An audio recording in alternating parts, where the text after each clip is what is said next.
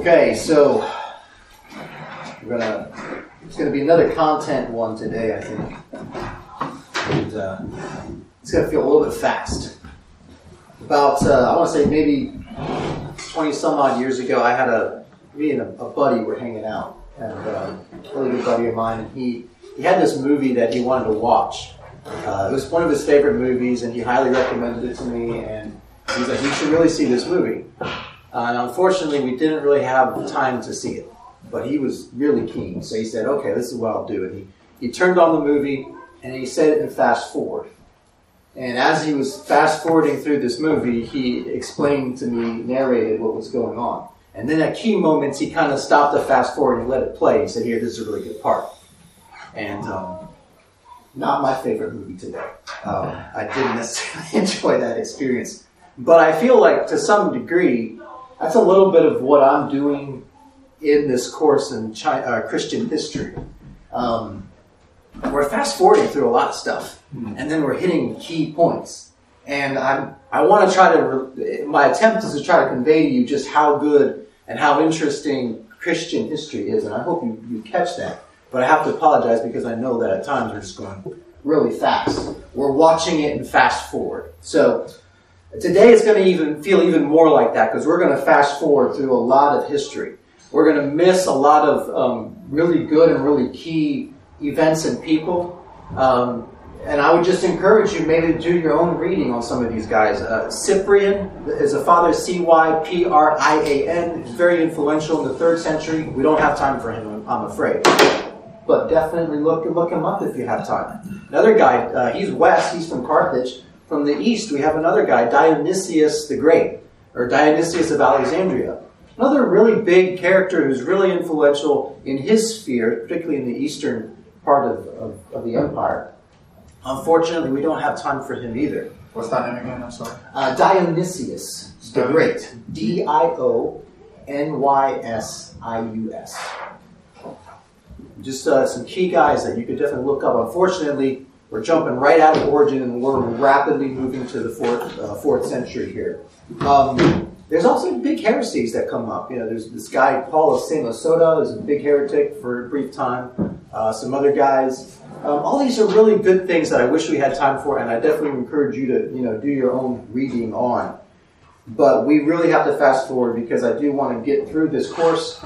And what I'm going to try to do today is try to fast forward us to the fourth century so we can kind of set the scene for two big controversies that I want to deal with. The first big controversy is called the Arian controversy that, that occurs in the fourth century.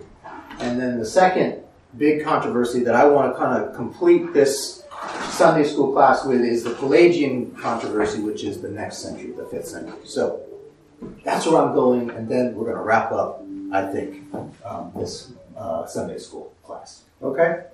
So today, um, we stopped with Origen last time. Before we really continue, he Origen, where, where he was martyred, or well, where he died, would have been about the in the 250s AD, so in the middle of the third century. Now, before we just pick up from there, let's back up a little bit. We want to go back and uh, revisit some of our friends who we were chit chatting with before, the Roman emperors. We've gotten to know some of these guys, and most of them haven't necessarily been all that admirable. Some have been okay. And I think the last emperor that we may have talked about may have been all the way back at Marcus Aurelius. Marcus Aurelius was late second century Roman emperor. So let's just pick up from there and we're going to start fast forwarding here. All right, so Marcus Aurelius, he, died in 180 AD. He had a son named Commodus. Commodus succeeded him, succeeded him, and Commodus was a terrible emperor. He was probably also mentally ill. Eventually, his own wrestling coach killed him in 192 AD. After 192, uh, there was a succession crisis. Okay, who's going to be emperor now? After a brief crisis, with two emperors coming and going, a military leader named Septimius Severus came. You don't have to remember all these names, by the way, just to kind of get you an idea what's going on. Um, so he came to power and he set up the Severan dynasty. And that Severan dynasty lasted a good while. This is 193 AD when it starts. And uh, it continues until 235 AD with about four emperors. The last Severan emperor is Alexander Severus. This is the same emperor, by the way, whose mother met Origen. Say, this guy, he's the last Severan, the last of the Severan dynasty. He is on a campaign fighting German tribes in the northern part of the empire. So that's going to be in your map up in this area. His army mutinies against him. Commander of his army, along with the troops, kill him. He kills bodyguard, and then the commander takes the throne and becomes the emperor. What happens from this point on is, is called the third century crisis for Rome. The Roman Empire spirals into chaos. And uh, that it lasts, basically, it's a civil war that lasts from about 235, or a series of wars really, that lasts from 235 to 284, almost half a century. And the Roman Empire in this time sees over 20 emperors come and go in rapid succession. Many, if not most of them, are soldiers or army commanders of some sort or another. And uh, some of them reign a few years, some of them only reign a few months. Uh, it's just rapid succession from one to the next. Most of them die violent deaths. Uh, some of them die by the plague. So, in addition to this political crisis and warfare crisis that the empire is going on, there's also a series of plagues. Several big plagues hit the empire in this time, which makes everything all that much worse. Um, at one point, the empire splits into three empires and then reunites again. So this picture I just pulled up, this kind of shows that a little bit from the third century. You've got the three empires that it split into at one point. So it splits up, and then it comes back together by another more powerful um, military leader who takes over. Finally, the dust all settles in the manner of speaking to some extent in 284 when a guy named Diocletian comes to power and sets up what's called the Tetrarchy which means the rule of four. Okay? Now, a few notes um, before we really continue with Diocletian. We're going to spend a little more time on him. But before we continue with him, a few notes on what was going on in the church. We've already kind of met the guys who lived, a couple of guys who lived during this period, Origen in particular. Um, with all this 20, these 20 some odd em, em, emperors, what's the effect on the Christian church at this time? Well, for the most part, these emperors maintain the status quo that we've been familiar with, where officially Christianity is illegal, and from here and here and there people persecute it. The emperor may or may not necessarily um, make that a program. He may not be keen on cracking down on it, but persecutions are happening here and there. However, there are some, several emperors, a few emperors, who consciously, in this period, consciously set about to persecute the church. Last week we mentioned one, his name was Decius. So Decius, he's, he comes to power, and he's like, I'm going to get rid of these Christians, and he makes a program of it. So that occurs along the way. He, he only rules a few short years, fortunately, for the Christians. Um,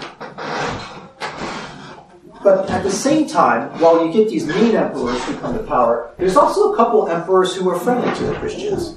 So just before Decius, there was this guy who's called Philip the Arab, and he um, he ruled for a kind of a while. Actually, compared to this time period, it counts as a while. He ruled from 244 to 249, and he was actually very friendly um, and very benevolent to the church. Eusebius actually thought he was a Christian. That's doubtful, I think, but um, all the same, he was that friendly to the church that people thought well of him. There's also little bit later um, in 253, there's a father son duo who come to power, and their names, respectively, are Valerian and Gallienus. And they're a little bit of a contradiction because Valerian didn't like the Christians, and he actually sort of proactively set about to persecute the church. Um, now, he was captured, they're, they're co reigning at the same time. He was captured by the Persians in a battle in 260 AD, and then that left his son to be the only ruler. His son was the opposite. His son's wife was actually a Christian, according to the historians. And um, so he, not surprisingly, was very friendly to the Christians, and he issued the first official edict by a Roman emperor that guaranteed freedom and liberty to the churches. Um, so that was he's one kind of uh, exception along the way. and he ruled for a fair, a fair while till he eventually was assassinated as well. In summary, these 50 years for the Christian church were, you could say, kind of business as usual in the Roman Empire. Times of peace, times of turmoil, times of persecution, back to times of peace. Uh, a lot of martyrs at when, when there were persecutions, they could be very severe, and there's certainly, certainly a long list of martyrs that the church, the names of which many of them the church recorded, the stories of which many of them again the church recorded during this time. So that brings us to Diocletian. Now Diocletian, again, he's a military commander, and when he comes to power, he enacts a, a number of large reforms in the way that the Roman government operates. Um, probably one of the biggest things that he does that's new. Is he decides he's, he thinks well this part of the problem is this empire is too big for one man to rule by himself. The emperor, empire was huge of course. So he says we're going to divide it in the middle. He comes right over here and he takes this area the adriatic sea and he says east that's going to be one half of the empire ruled by one man. West it's going to be the other half of the empire that's going to be ruled by me now, he sets up what's called the tetrarchy, the rule of four. So, what that basically is, is on one side you have a senior emperor called Augustus. And then under him you have a junior emperor called Caesar. So, on the west, on the east side, Diocletian is Augustus. And he takes a junior emperor, sets him up as, and the junior emperor, by the way, is the heir that everybody understands is once this guy's out, the, the senior's out, this guy is the heir. So there's no in theory, there's not supposed to be a succession crisis. So he sets up this guy named Galerius as his Caesar, his junior emperor. Over in the west, he sets up a guy named Maximian as the Augustus over there, and under Maximian, there's a junior emperor called Constantius Chlorus. Okay? So so far, he's, he's not a power mongerer. That's a good thing. There's a lot of good things that Diocletian probably did for the Roman Emperor, or for the Roman Empire.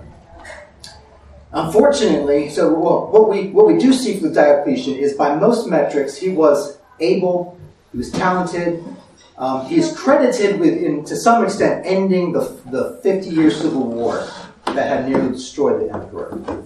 Unfortunately, the church doesn't remember him all that fondly because under Diocletian, what begins is what the church remembers as the Great Persecution. In fact, it probably wasn't entirely Diocletian's idea. Uh, the real villain is perhaps his co emperor named Galerius.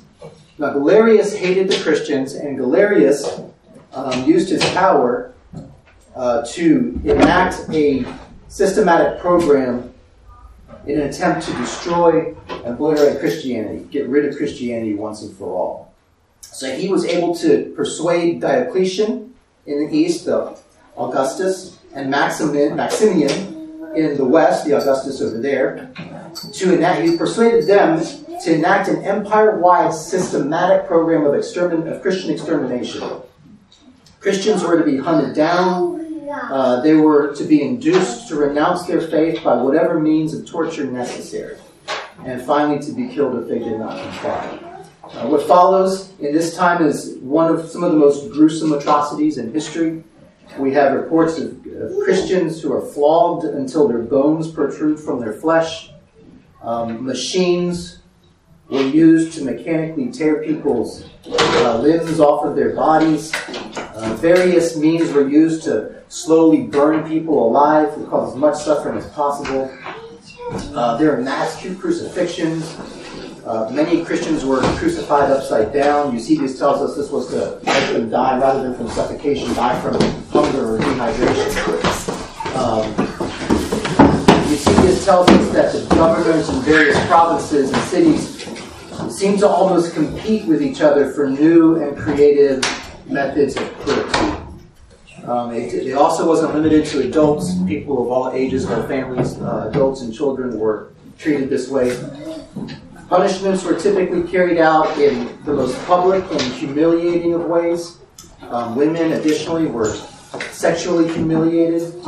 There were accounts of Christian women who, though they would not deny Christ, they committed suicide to avoid the horrors that awaited them at the hands of the guards and executioners. Uh, many people, many Christians during this time did, in fact, uh, deny the faith. They performed pagan sacrifices. At the same time, many, many others were steadfast. They endured unbelievable tortures, according to the reports, until they were killed. Or, when the persecution finally ended, many of them who had, in fact, remained faithful were finally released. Persecution did eventually end. Uh, perhaps one, of, one part of the, the empire during this time that kind of escaped all this horror would have been way up here, kind of in the northwest. And the reason for that is that was Constantius Chlorus. Remember the Caesar of the West, the junior? That was his area. And he, he wasn't he didn't have a stomach for treating the Christians that way. He um, kind of uh, we're told that he did maybe destroy a few church buildings, but otherwise he didn't put people to death. He didn't torture people. He was like, I, I'm not going to follow this. Meanwhile, in the east, this all went on under Maximian in the west, Maximian's area, the Augustus of the west, this all went on. Um, and to, to, some extent, Galerius and Maximian were quite zealous in uh, executing this plan. Christians in Britain, this area for, for um, uh, would be Britain, uh, modern day France, Gaul. Uh, persecution lasted about a decade and then it was called off. Eusebius, um, our historian, tells us that Galerius was the real bad guy. Remember, he was afflicted with this horrendous disease so much that he began to think it might have something to do with the Christian God taking vengeance on him. So, at, right before, toward the end of his life, um, Galerius issued an edict, sort of reversing his policies, and persecution after about a decade finally came to an end, and a lot of the Christians who were enslaved or imprisoned at that time were released, and uh, meetings started happening again. That's the uh, Great Persecution. Before we move on, any, any questions? You did mention Eusebius, right? Mm-hmm. So, what time period are you currently in? Good question. Eusebius is an eyewitness. Eyewitness to okay. So some of these events. So you're currently so now. We're at the we're we are covering the period from Let's see. Uh, Diocletian comes into power in 284. Okay. So pretty soon after that, if not immediately, this persecution begins. So we're at the end of the third century. Okay. And at this point, Eusebius, I think, is a young man, and he's if, when you read him, you can tell the difference. He's now reporting stuff that he's seen, that he saw. Uh, he was personally witness to a lot of that, or he had friends who had seen the, the Christian community. He was getting his information from them uh, in real time. Okay, and you're, you're using some of his content, some of his yeah. writings to prepare. Okay. Yeah, his, his a lot of his content. Uh, okay. we're, we're, carefully um, t- uh, taking account of. But yeah, he's um, he's really helpful. So did um, Valerius? Did he have like literature from like Roman history of like how the previous Roman emperors? Valerius, like, I'm sure he did. Okay. Yeah, I mean there was this con- from what when I read what these guys say, like some of these Romans at the time say, you get this impression that they know that here's this sect called the Christians, uh, and our emperors from time past have kind of ha- held different views on you know how to handle it. Right. And then they the, the ones the persecutors they kind of build their own rhetoric, so to speak, their own ideology on why it's reasonable for them to persecute them. I think in, in Galerius' case, it was kind of the idea that um, Christians had abandoned the worship of the gods, which was the ancestral religion, and that's why Rome was suffering problems. It was something to that effect. So, um, all right. What becomes of the tetrarchy? Well, the two senior emperors, Diocletian and Maximian, they both retire while they're still alive, and that leaves Constantius Chlorus and Galerius to succeed to the new to the uh, senior positions as emperors. They become Augustine. Galerius then chooses the next, both the next junior emperors, uh, east and west. In the east, he picks a guy named Max, Maximine Daia. Don't the pronunciation. And then in the west, he picks a guy named Severus. Now, in 306 AD, Constantius Chlorus dies. And um, his troops don't particularly love the other guys that are in, in control here. But he had, Chlorus has a son. And so his troops, much fonder of Chlorus' son than they are of the other guys, they sort of mutiny, so to speak, and they declare Chlorus' son Augustus. That is the senior emperor. His son's name is Constantine. Uh, he's the father of Constantine. Maximian also has a son whose name is Maxentius. Uh, and Maxentius's troops likewise kind of um, mutiny, and they declare Maxentius to be the new Augustus. And in, in, kind of in, in the crisis that unravels there, Severus, who Galerius had chosen to be um, the junior emperor under Chlorus, Severus gets killed. Um, and you have this new situation where effectively Constantine is the senior emperor and Maxentius is the junior emperor. Constantine is ruling in the far west, Maxentius is ruling from Rome. So now the tetrarchy has you have Constantine and Maxentius in the west. You have um, Galerius. Galerius dies about the same time, dies of the disease, and there's another guy that he picked called Licinius. So Licinius actually succeeds him. So now in the west, you've got Licinius as the senior Augustus, and as the junior Caesar, you have Maximian Daia. This doesn't last super long either. Um, eventually, Constantine attacks Maxentius. Uh, we don't know. I don't. I don't. I couldn't figure out exactly why it was. Whether it was a power struggle or whether it was the fact that Maxentius, Maxentius was persecuting the Christians or, or what it was. But um, he attacks Maxentius at Rome. Maxentius dies in the process of the battle, and Constantine becomes the sole ruler in the west. At the same time, Licinius gets in a fight with Maximian, his junior emperor, in the east, and he wins that fight. So now the empire is ruled by two Constantine in the west, Licinius in the east. We're at 312 AD. The following year, 313 AD, well, back up a little bit. When Constantine defeated Maxentius at Rome, he openly proclaimed that he was a Christian. And we don't know if he became a Christian right then or if he had kind of previously been one. But it was very overt, it was very open, it was very uh, intentional. He even kind of took the monogram, the symbol that the Christians were using at that time, and he put it on his helmet, he put it on all the shields of his soldiers. So he's now reigning in the West as a overtly self-proclaiming Christian emperor.